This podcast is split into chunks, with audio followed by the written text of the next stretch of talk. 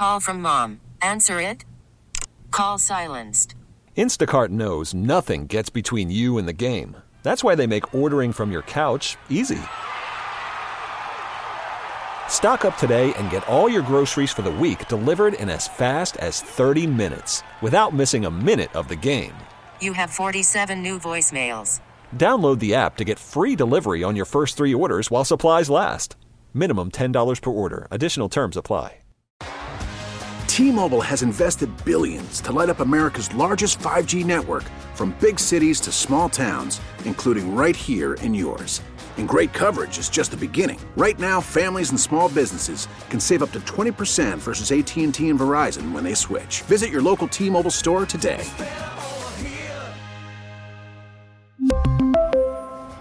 Plan savings with three lines of T Mobile Essentials versus comparable available plans. Plan features and taxes and fees may vary. Welcome back into Sports Talk. Steve Geller along with the Cajun Cannon Bobby Hebert. Welcome in Jeff Duncan, columnist for the Times, Picayune, and NOLA.com. How you been, Jeff? Steve, I'm doing good, man. How y'all doing tonight? Doing great, Jeff. You're always a man of wisdom, and I know uh, how you keep it real. Uh, now, how realistic it is uh, that the Saints, I think Luke Johnson, uh, your partner in crime, uh, said that all of a sudden um, we're going beyond next year. We're trying to help with the Saints salary cap. Uh, you know, and then we always play those games uh, year in and year out uh, with the Saints and the salary cap. But uh, explain to the fans, the Who Dat Nation, what this means if we're restructuring Derek Carr. Because I, I said, I, I, Jeff, correct me if I'm wrong. I said if we would stay uh, to his original contract, he's definitely the quarterback for next year. I don't know about after that, but if they restructured the deal, he's our quarterback for the next two years. Is that a fair assessment? Yeah, Bobby, you're you're spot on. That's why it's such significant news. I think everyone was waiting to see what the Saints were going to do, and and look, the devil is in the details, right? We we have to see how this deal is restructured but if you look at the existing contract right now, the Saints uh, have an out clause. They could they could walk away from his contract after the 2024 season and be in in really good shape cap wise. But if they go into the deal and restructure it, and, and as we all say, kick the can down the road, they're probably going to be married to him through at least I think the 2025 season, and that's somewhat surprising to me just because I, I would think anybody would look at his season this past year and say it was mixed results. Uh, you know, he was his overall numbers look good on paper, but I think when it came against the elite competition or uh, you know situational football, Bobby, uh, you know right. red zone, third down, those things were not up to par for what they are paying him. So uh, it's a little bit surprising, but I think a lot of it has to do, frankly, guys, with their salary cap situation. It's a pretty dire situation. Well, uh, Jeff, I look at it. I don't know if that's the right term. That might be too harsh, like garbage yards or, or meaningless yards. I mean, uh, I wasn't even in town, uh, but like Jim Everett, uh, the game's out of hand, and all of a sudden, oh, he had. If you didn't watch the game, he had a pretty good game. Look what he threw for, but it was freaking garbage yards. The game was not on the line. It didn't even matter at the end. I think that's what some fans, when they look at Derek Carr, but I look at how he closed out the season and what he did. I think Mickey Loomis uh, and Dennis Allen, they're banking on that, that he'll build upon that. Now, uh, uh, Jeff, uh, that hour long Mickey Loomis press conference, uh, I mean, I didn't see you there. I guess you're on vacation. I don't know. You might have been in Europe or something. I don't know. But You know where I was at, Bobby? You know where I was at? Where I was you at? the- I was at, that was the day of the Hall of Fame selection committee meeting. So I Oh. was I was Oh. tied up with that, trying to get Jahri Evans in the Hall of Fame. Well, that, that's a good excuse. That that's a good excuse. So uh, we'll give you a pass on that, Jeff. But uh, like when Mickey kind of told me, and it's like, there's no way. I mean, uh, it's like, uh, come on, that's a bunch of BS. He's like, no, we're gonna uh, hire an offensive coordinator that we want. Considering what they got invested in uh, uh, Derek Carr, and we even talked to Drew Brees yesterday uh, for half an hour. No, the quarterback is involved who he wants, particularly if you're the starting quarterback who they're counting on, don't it has to go hand in hand that the offensive coordinator relationship you have?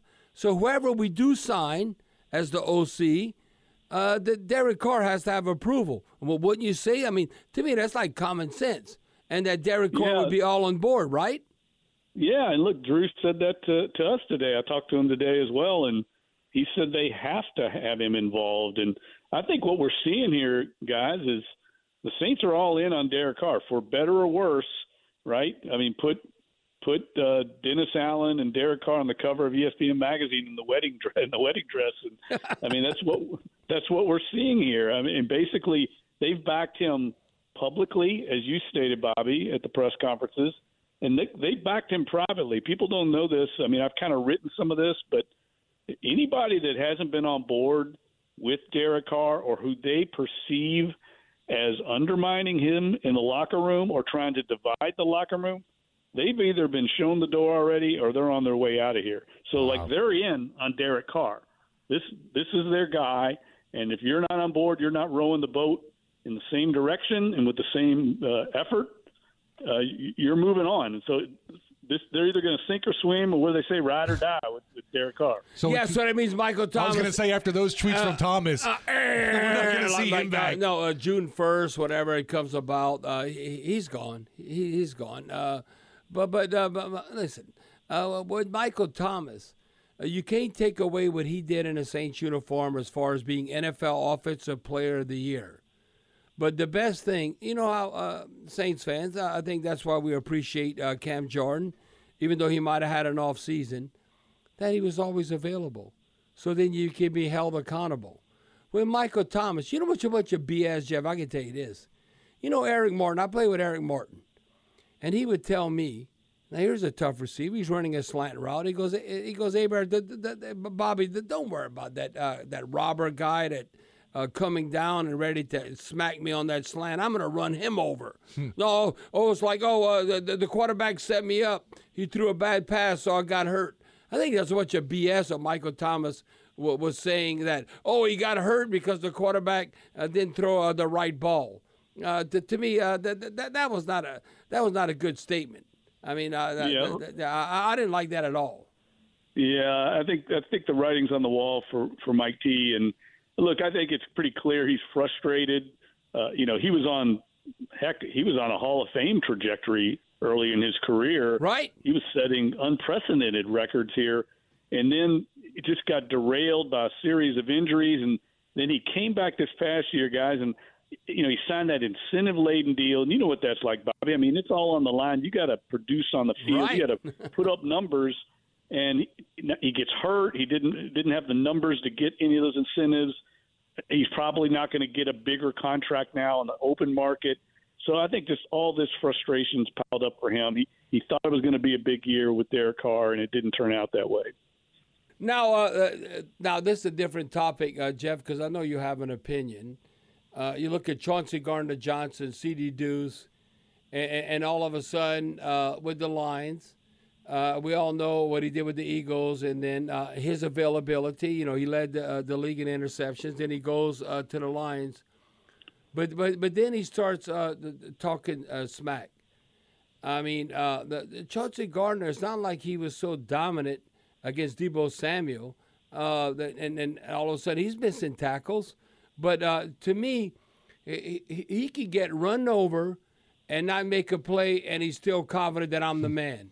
Uh, th- th- doesn't it seem like that's his personality? And whether he's uh, challenging uh, uh, Michael uh, Thomas is like, oh, slant boy, and all, what you gonna do this and that, and all, in uh, locker room. I mean, I think we need more alpha dogs like that within the Saints locker room. Now, you want to balance, you know, an upstanding citizen on and off the field, but sometimes I think that you have individual players, they're just trying to get along instead of. Um, uh, I, don't know. So sometimes you have to have a few outlaws, as long as they're not getting arrested. There ain't nothing wrong with that uh, when you're playing football. Yeah, here's what I would say, Bobby, along those lines, and I, I agree with you.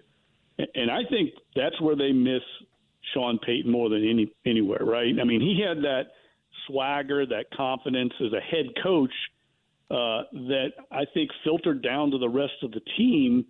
And uh, you know, they don't. They're missing that. That's not Dennis Allen's personality. and, and this certainly wasn't Pete Carmichael's personality as an offensive play caller. Right. Uh, that's why I'm somewhat intrigued by. I, I know they've got some interest in Jon Gruden, not necessarily to be the offensive coordinator, but I think it's someone that would be good in that building for that very reason. He he's definitely an alpha. He's definitely Yes. you know a guy with swagger that would I think inject some confidence into this young offense. So the skill players there that they're going to be relying on going forward. They need someone like a Sean Payton. Obviously, Sean's not going to be there, so I could see why there might be some interest in Gruden to be on that staff to to bring that to the table. Now, uh, Jeff, I always trust your opinion. You, you know uh, all the skins you have on the wall. But I'm telling you right now, uh, now, the Saints might not want me to say this. There's been Mickey Loomis or Dennis Lauscha or Miss Gayle and everything. But I'm telling you, if you could say in 2024, even 25, I'm even going like that the next couple of years, if we could do what uh, what have we done for them lately? If we could do what Tampa Bay has done, even you look uh, passing the torch, Tom Brady to Baker Mayfield, the Saints would accept that. Okay, now I have to explain this. I'm not saying you're going to be the ultimate champion and winning a Super Bowl, but look how we whipped the Tampa Bay Buccaneers behind at the end of the season. But look where they were where they were at. They win the NFC South.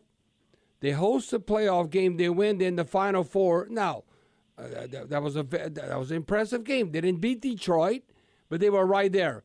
I'm telling you right now, the Saints would take that uh, in a New York uh, second or minute, however you describe it, that they would do that. If you could tell me the Saints next year and the year after, you win the division, and you get to host a playoff game and you win, and you get an opportunity to go to NFC Championship. It doesn't mean you're on the level of the 49ers or whoever's representing the NFC. No, but winning the division definitely the goal every year. No, no, but but I'm uh, but but are you truly have a chance to win a Super Bowl? Uh, who you consider the best of the best? I think just what Tampa Bay has accomplished. You, you look, uh, Tom Brady, post Tom Brady, Right. That uh, uh, I, I think the Saints organization, look at the fan base, would be willing to accept that. Is that a fair assessment? Yeah, Bobby. Look, I think the Bucs pulled off what the Saints have been trying to do, and that is kind of reset, but then still be competitive at the same time in the post Tom Yes. Brady era and the post Drew Brees era. Right? They're both doing the same thing. They're resetting the roster, trying to go younger. And the the best thing that the Bucs did, not only were they able to get younger on the roster, I think at one time they had like 19 first or second year players on the you know on the team, but they also shed a ton of cap space. So they're in a really good position now, having won the division, like you said, Bobby, won a playoff game. They're going to have to re-sign Baker Mayfield probably to a much more lucrative deal, but they're going to pay him a fraction of what the Saints are paying Derek Carr, and they're getting every bit of the production. I would say even better production at quarterback. So, you know, if you're a Saints fan, I can see why you're frustrated. The reset plan the Saints had didn't work. They didn't go all young.